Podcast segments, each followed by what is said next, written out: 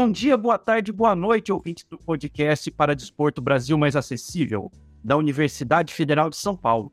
Chegamos a vocês com o apoio da Secretaria Nacional do Paradesporto. O nosso objetivo principal é levar o conhecimento aos profissionais e acadêmicos de educação física, pessoas com deficiência e seus familiares, bem como aos demais profissionais de saúde e o público em geral, a fim de disseminar conhecimento sobre o paradesporto no Brasil. Neste sexto episódio, falaremos sobre o tema Legado dos Jogos Paralímpicos Rio 2016. E eu, Ciro Winkler, irei conduzir nosso bate-papo com o nosso convidado de hoje, o Irinaldo Chagas, um mundialmente famoso Pete. Pete é formado em Educação Física pela Universidade Castelo Branco, pós-graduado em Gestão Esportiva pelo Instituto Olímpico do Brasil e MBA em Administração e Marketing Esportivo pela Trevisan. Profissional com 20 anos de experiência em esportes e gestão de eventos esportivos. Passou por diversos segmentos e cargos no esporte e sua gestão. Fez a gestão de arenas esportivas, de associações paradesportivas, clubes, trabalhou no Comitê Paralímpico Brasileiro e confederações. Atualmente, seu cargo está de vice-presidente na ANDE, Associação Nacional do Esporte para Deficientes, com larga experiência em planejamento e execução de projetos, com diversos públicos de interesse, juntamente com diversas fontes de recursos. O PIT foi secretário nacional do Paradesporto e coordenador geral do escritório de governança do legado olímpico do Ministério da Cidadania. Pete, muito obrigado pela tua presença nesse episódio do podcast do Projeto para Desporto Brasil Mais Acessível. Seja muito bem-vindo. Eu que agradeço, Ciro. Muito obrigado aí. Oi, boa tarde a todo mundo, boa tarde, boa noite, bom dia, né? Seguindo aí a linha do nosso apresentador. É, para mim é uma honra. É, cara, para quem, quem viu esse projeto nascer, né, Ciro? Esteve junto aí na, nesse, nesse nascimento, nessa ideia, que é, obviamente deve ser, ver ele acontecer, para mim é uma satisfação. É, fico muito feliz pelo convite, espero contribuir aí com alguma coisa. Você falou aí esse currículo gigante aí. Na verdade, eu sou só professor profissional de educação física e trabalho com esporte. É, também entrega a idade, eu não sou tão velho assim quanto parece. É que eu comecei muito cedo, né? Então a gente vai angariando aí alguma experiência, vivenciando e, e participando, que eu acho que é o mais importante de tudo isso. Participei em diversas posições, né? E, e isso dá uma, uma experiência legal que eu, que eu fico feliz em poder contribuir e compartilhar com vocês esses momentos. Muito obrigado, Pete. Pete, a gente estava conversando aqui um pouquinho nos bastidores, eu acho que entra um pouco nisso. A gente passou pela onda dos mega, mega eventos que tiveram início lá em 2007. Não que a gente tenha trabalhado nisso, que também entrega a idade. e encerraram o apagamento da pira paralímpica em 2016. Como você entende a influência desse processo no paradesporto brasileiro? Cara, eu, eu vou só vou pedir licença para voltar um pouquinho antes, entregando mais ainda a idade, né? Na verdade, não começa em 2007, né? 2007 acho que foi o momento que a gente teve jogos aqui, com uma grandeza e um tamanho é, bacana, que 2007 foi uma, realmente uma transformação do Rio de Janeiro, mas esse processo ele é muito anterior, né? Ele começa, para mim, que, que tô desde que antes, mas em 2000 eu vivenciei isso muito e a gente pode fazer aqui uma reflexão, lembrar um pouquinho, lá em 2000, quando aquele cavalo caríssimo, deu aquela refugada lá em 2000, né? É, nas Olimpíadas de Sydney, a gente viveu um momento bastante interessante para o paradesporto. Né? O Brasil zerou nas Olimpíadas de Sydney, trouxe uma medalha de ouro. A esperança era o Balubê do Rui, de Pessoa, naquela prova que ele refuga duas vezes e volta o Brasil sem medalha nenhuma de ouro. A gente tem a nossa participação em Sydney. Você estava lá, né, Fê? Né? É, a nossa participação paralímpica com uma série de medalhas e a gente volta de lá com, com o hino tocando muitas vezes. Acho que ali deu uma alavancada, a gente já tinha aí é, vários projetos rodando para a profissionalização do esporte. E em 2001 a gente tem a Lei Agnaldo Piva, né? Se não me engano, é 2001 2002, que traz recursos de maneira perene, né, contínua, e a gente tem ali uma profissionalização é, do nosso esporte. Isso para o Paradesporto faz toda a diferença, que aí a gente abre o mercado de trabalho, que acho que essa é mensagem mais bacana para a gente deixar aí, principalmente para as pessoas que estão entrando agora no esporte. que a, o paradesporto se profissionalize e a gente tem é, o mercado de trabalho se abrindo. Na sequência, né, eu vivenciei lá em 2012 aqui no Rio de Janeiro, trabalhei nos Jogos Sul-Americanos. Fui voluntário. Foi ali também embrião aí dos Jogos Pan-Americanos, Pan-Americanos, depois Jogos de 2016. A gente tem é, é, evento de vulto aqui Rio de Janeiro, foi Rio, São Paulo, São Paulo, Brasília. E aí você tem a chegada dos grandes eventos. Eu lembro que em 2005 eu também trabalhei no Iowa's Games, né, o Tribute Peace, foi, um evento gigantesco no Rio de Janeiro, São Miésimo, na Escola Naval, várias modalidades, jogos mundiais para cadeiras de rodas e dados e também Les Outros, né, que eram as outras deficiências, um evento de, de gigantesco aqui no Rio em 2005. E aí, já envolvido com a Bosta, né? Já estava há algum tempo. A gente trouxe para cá um Mundial de Bosta em 2000, 2006. E assim, eu lembro que nessa sequência tiveram vários eventos, principalmente os Paralímpicos, vou tentar dar foco os Paralímpicos que é o nosso tema, que vão, vão trazendo aí uma, uma construção de legado. E aí, falando de legado, para chegar lá em 2016,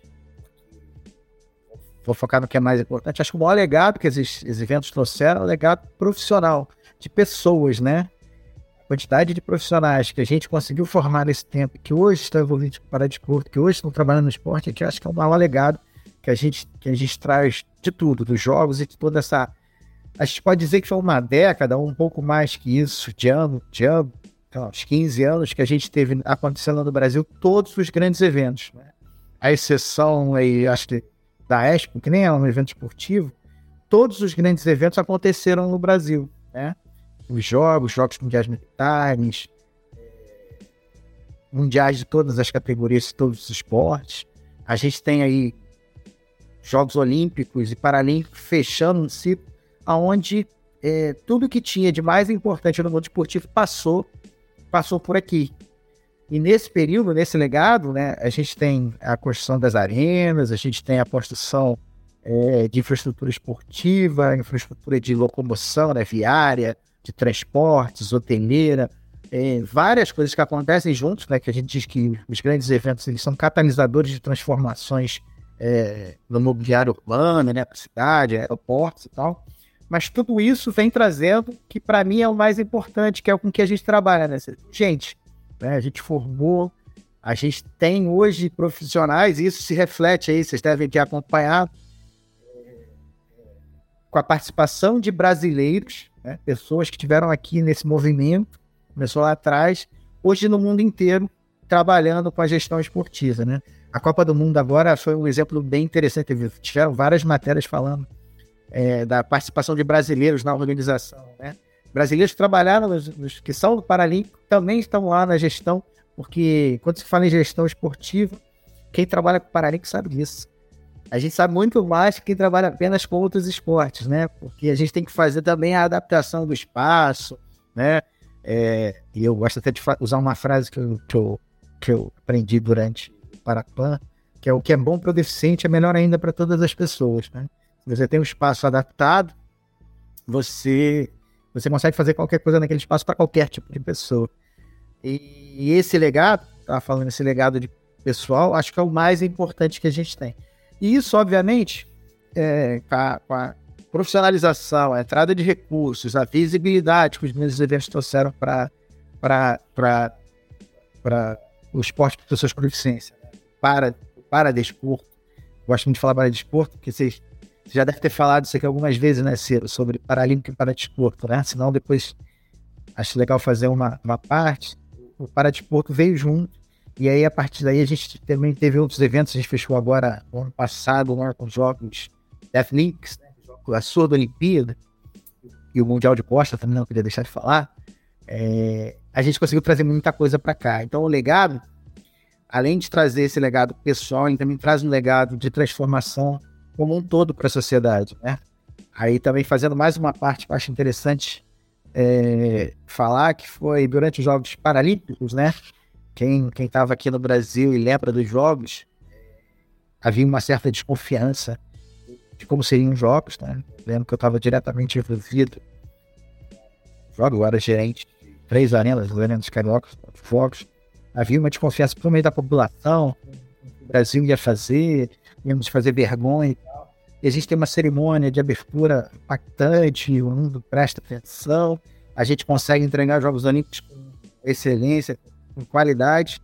E aí a gente tem um movimento muito interessante, né? Os brasileiros que não tinham, não acreditavam, não tinham participado dos Jogos Olímpicos, correm, porque os ingressos eram mais baratos, havia um menor interesse internacional. E a gente tem as arenas durante os Jogos Paralímpicos lotadas, né? a gente teve mais público durante os Jogos Paralímpicos do que nos Jogos Olímpicos. E ele essencialmente, prioritariamente de brasileiros, né? fazendo com isso uma, uma, uma... A gente impactou muito a população brasileira, porque além das arenas estarem muito boas, as competições serem de altíssimo nível, a gente tinha brasileiros ganhando, né, Ciro? Com certeza. É, tinha ido brasileiro em todas as arenas, era, era, era um negócio muito interessante e foi muito bonito de ver. Né? E, e, aí, fechando a fala dessa primeira pergunta que você me fez, a gente pode aqui ficar discorrendo sobre o assunto tempo.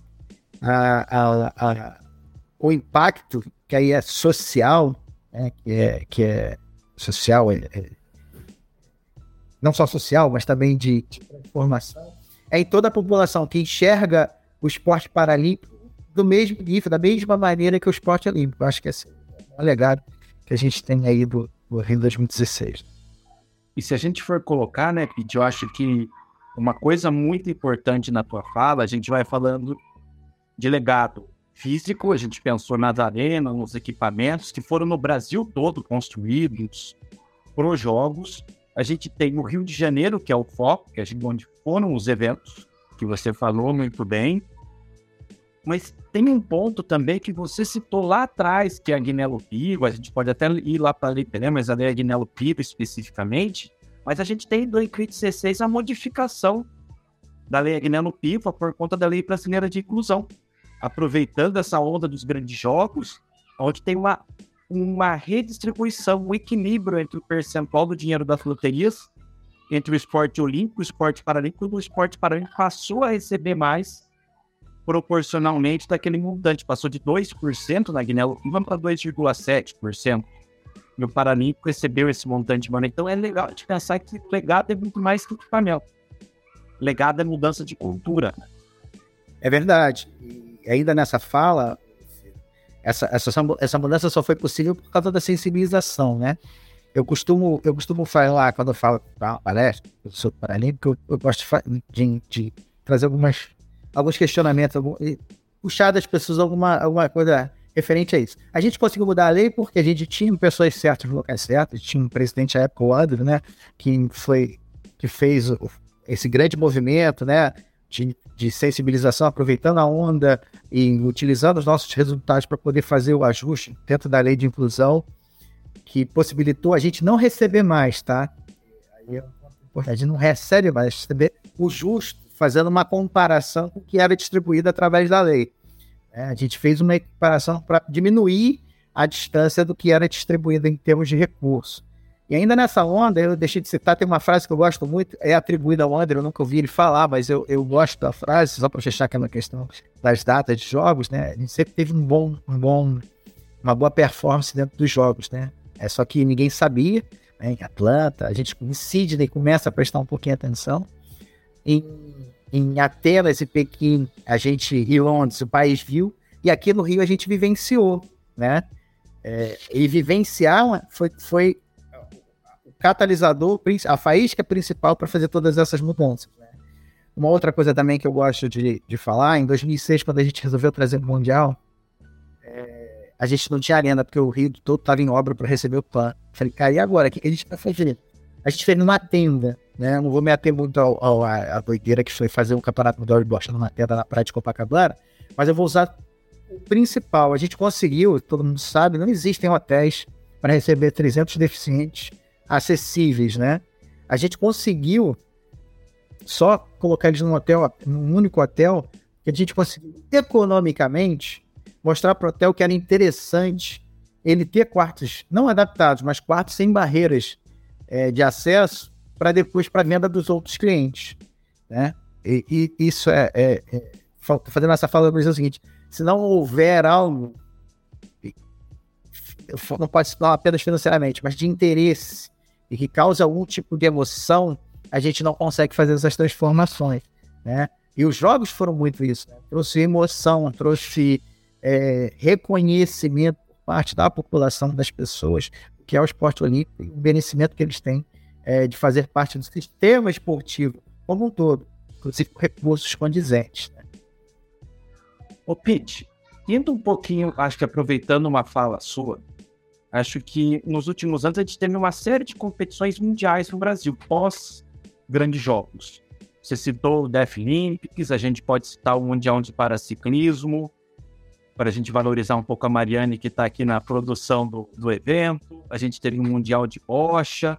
Como que você analisa a relação desses eventos e outros que nós não citamos com o uso das instalações esportivas construídas para os Jogos Rio 2016? Bem, é, eu, eu acho que a gente está trazendo mais eventos por causa dessa sensibilização, né? Além da questão dos profissionais, eu já falei, que acho que isso é fundamental. Hoje a gente tem profissionais em todas as confederações, em todas as associações que têm experiência internacional, que têm capacitação, que dominam o idioma, é, citar o inglês, mas outros idiomas. É, você tem profissionais muito mais bem preparados, né, com mais condições, obviamente, de estarem participando internacionalmente e com isso facilita o entendimento de como é receber uma competição internacional. Acho que esse é o, é o primeiro passo. Segundo passo, você já até falou que a transformação do mobiliário urbano, as nossa, a, a nossa legislação melhorou muito, né? Hoje a gente entende que não se pode mais construir nada sem que tenha acesso a todos, porque ser inclusivo é respeitar o direito de todos. Então, quando a gente pensa em qualquer construção esportiva, qualquer construção, ela deve valorizar o acesso de todos, então, a acessibilidade é, além de lei, é obrigatório, é, além de lei, é, é importante, ajuda a todos, quando eu tinha falado daquela aquela parte, é, a gente tem um movimento de enxergar o Brasil como uma potência, né? A gente é potência no esporte paralímpico, receber os campeonatos aqui, a gente tem a possibilidade de ter mais apoio, principalmente de patrocinadores também, que hoje é um outro ponto que a gente pode passar a tarde inteira falando sobre a chegada dos patrocinadores né, ao, ao esporte paralímpico, com a lei de incentivo federal, com as leis de incentivo do Estado, a, a imagem que o esporte paralímpico hoje tem perante aos anunciantes, então há uma mudança também.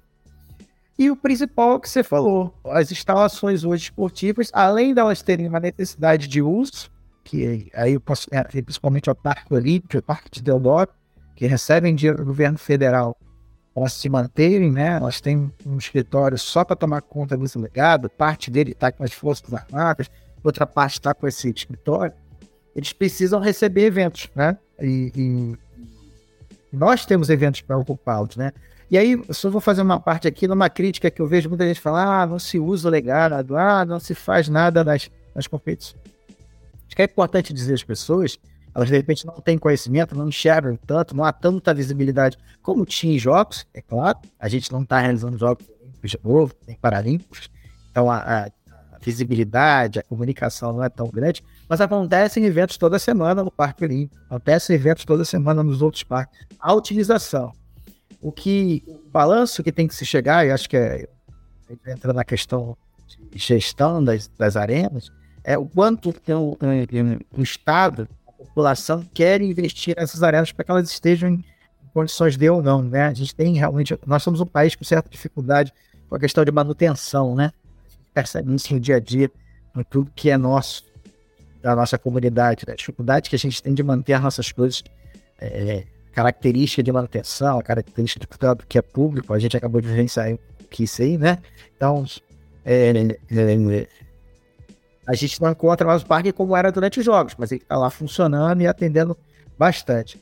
E com isso, a partir de tudo aqui, dessa fala que a gente falou das pessoas, tal, a chegada do patrocínio, da lei que profissionaliza e da condição das instalações, hoje a gente tem um calendário internacional que privilegia as competições no Brasil. Viramos, nova, viramos, na verdade, viramos a chavinha, antigamente era só Europa, Europa, Europa, Estados Unidos, para competições no Brasil também.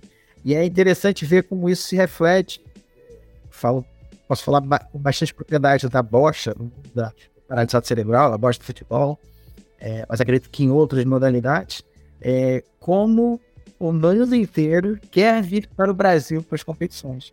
não só pela qualidade dos locais de competição, mas pela maneira que a gente organiza, a qualidade da nossa organização e a qualidade dos serviços.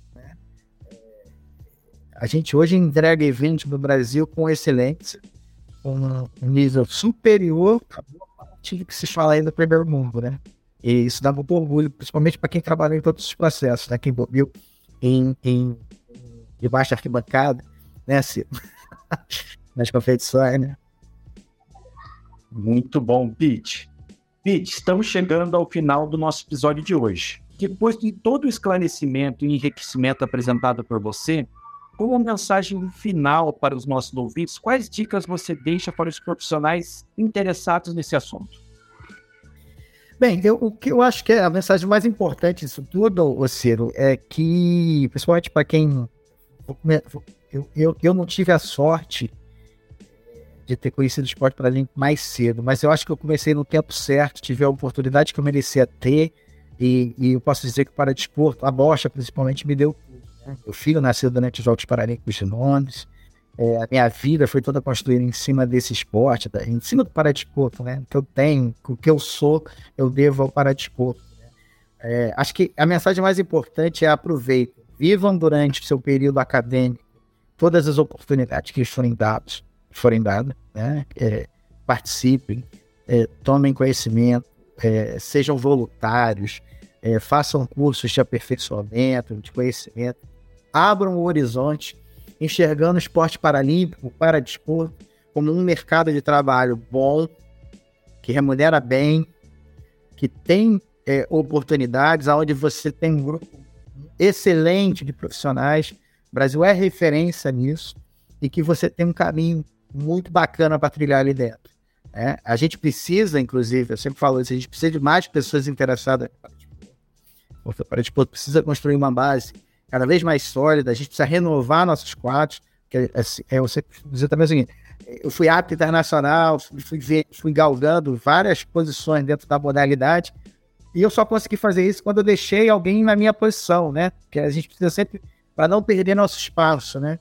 A gente precisa trazer mais pessoas não se, e aí a mensagem para os nossos parceiros, não se empolerar numa posição, né? Tem que buscar algo novo para abrir novas oportunidades de, de, de negócios, de trabalho para quem está chegando.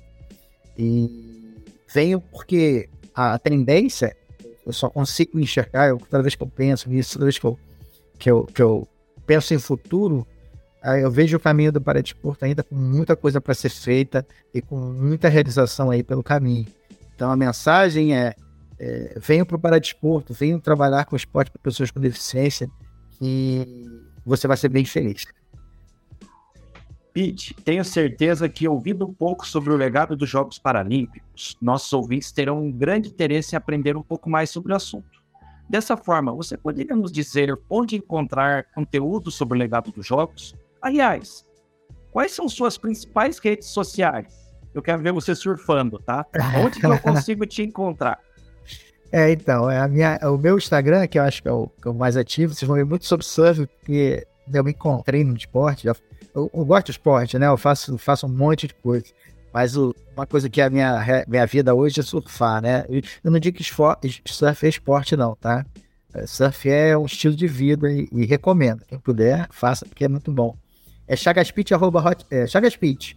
Chagaspit você encontra nas redes sociais todas.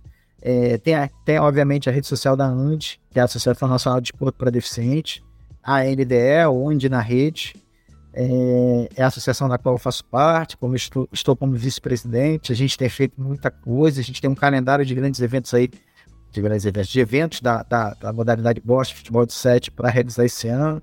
A gente está sempre abrindo oportunidades para formação, cursos, é, voluntariado, então estão todos convidados a fazer parte.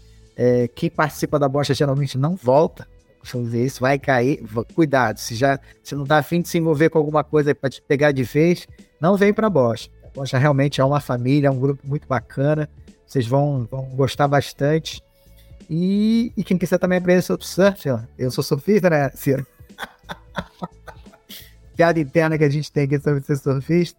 É, é só seguir lá pode me chamar, meu telefone também está lá e a gente, se eu puder ajudar, se eu puder dar alguma, alguma contribuição, contem comigo. É isso. Muito obrigado, Pete. Pessoal, Agradeço. hoje tivemos conosco no quinto episódio do podcast para Desporto Brasil Mais Acessível da Universidade Federal de São Paulo, nosso querido Pete Chagas, conversando sobre o legado dos Jogos Rio 2016. Nosso muito obrigado. Lembramos que esse podcast também está disponível em vídeo com tradução para Libras e disponível em nossa página no YouTube para Desporto Acessível e no Instagram, CPPP22. Não se esqueçam de curtir o nosso podcast em seu agregador favorito e compartilhar com seus amigos. Até a próxima. Valeu!